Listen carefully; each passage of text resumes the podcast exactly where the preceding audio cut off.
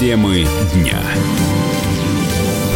Вы слушаете радио «Комсомольская правда» в студии Игорь Измайлов. В Москве застрелили многократного чемпиона мира по тайскому боксу Ашота Баляна. Столичные полицейские ищут убийцу. Тело 40-летнего спортсмена нашли возле дома на Нахимовском проспекте рядом с его внедорожником. Возбуждено уголовное дело.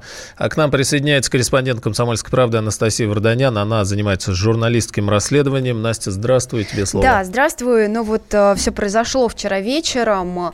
Э, и э, есть уже видео с места происшествия, которое который можно посмотреть на нашем сайте. А на кадрах хорошо виден внедорожник марки Infiniti. Это довольно дорогой автомобиль, на котором Ашот подъезжает э, к дому, в котором он э, жил со своей семьей.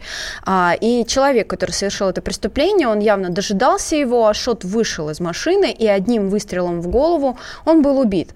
Причем а, было оружие с глушителем. То есть мне удалось пообщаться с жителями этого дома. Никто не слышал звуков выстрела. Почти час, это было около 8 8 часов вечера а, тело находилось а, ну, просто около, на тротуаре около автомобиля. А, а обнаружил его житель Черемушек Егор Воробьев, который вот что он мне рассказал. Прям вот э, у подножья, практически под машиной. Я что-то сначала не подумал, потом подумал, что, наверное, все-таки его машина. Вот. Сегодня она опечатана. Ну, я не знаю, опять же, соседей мы нет, вот, но я там живу вот в соседнем доме. Я с работы возвращался, искал парковочное место. Ну, разворачивался, когда парковался, он просто свет фар попал.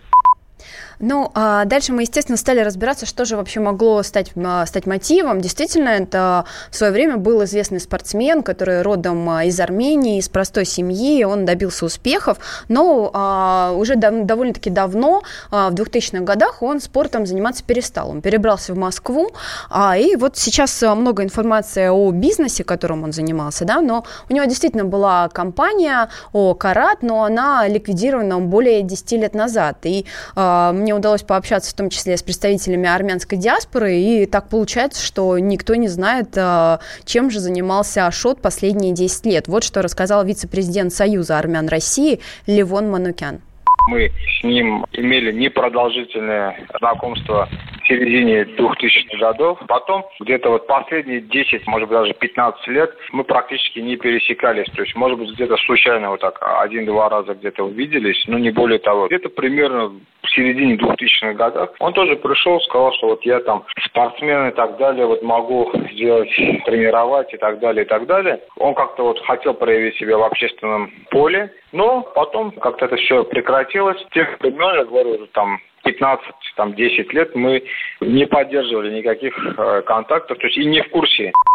Ну вот в армянской диаспоре предполагают, э, а, что так как он не занимался никакой ни общественной, ни политической деятельностью и не имел какого-то крупного бизнеса, о котором кто-либо вообще знал, а, что, скорее всего, мотивом стала, стала, стала какая-то банальная дележка денег. Возможно, он кому-то задолжал или ему задолжали крупную сумму. То есть речь идет о, о таких э, банальных довольно-таки мотивах. Спасибо. В студии была корреспондент «Комсомольской правды» Анастасия Варданян. Турция готова приобрести у США ракетные комплексы «Патриот» на выгодных для себя условиях. Об этом Таип э, Реджеп Таип Эрдоган сообщил Дональду Трампу. При этом турецкий лидер выразил готовность преодолеть разногласия вокруг российских ЗРК С-400 и американских истребителей пятого поколения F-35. Эрдоган добавил, что в этом поможет только диалог между США и Турцией. Первый зампред Комитета Совета Федерации по международным делам Владимир Джабаров считает, что Анкара не откажется от покупки российских российских ракетных комплексов. Ну, я думаю, что это маловероятно. Он достаточно жестко отставил свое право на получение такого вида оружия. Там уплачены деньги. А если не уплачена часть, то есть наверняка договор, в котором предусмотрены жесткие санкции, когда одна из сторон без существенных оснований прекращает действие договора. Я думаю, что и плюс и репутационные риски очень серьезные для Эрдогана. Я думаю, что, зная его настойчивость, наверняка он будет уговаривать американцев пойти на какой-то компромисс. С одной стороны, получить F-400, а с другой стороны, получить вот американских 35. Ранее стало известно, что Трамп предложил Турции торговую сделку на 100 миллиардов долларов и разрешение вопроса с санкциями. От Анкары требуется пересмотр политики в отношении Сирии и отказ от С-400. Поставки российских С-400 в Турцию начались в июле. Вашингтон критикует российско-турецкий контракт стоимостью в 2,5 миллиарда долларов. Мы вместе дожили до понедельника.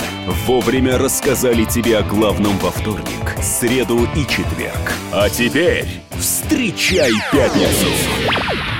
На радио «Комсомольская правда» новая программа. Каждую пятницу в 8.00 Сергей Мардан и Надана Фридриксон. Три часа самого острого эфира. Мардан и Надана. В программе «Опять пятница». Взболтай и можешь смешивать.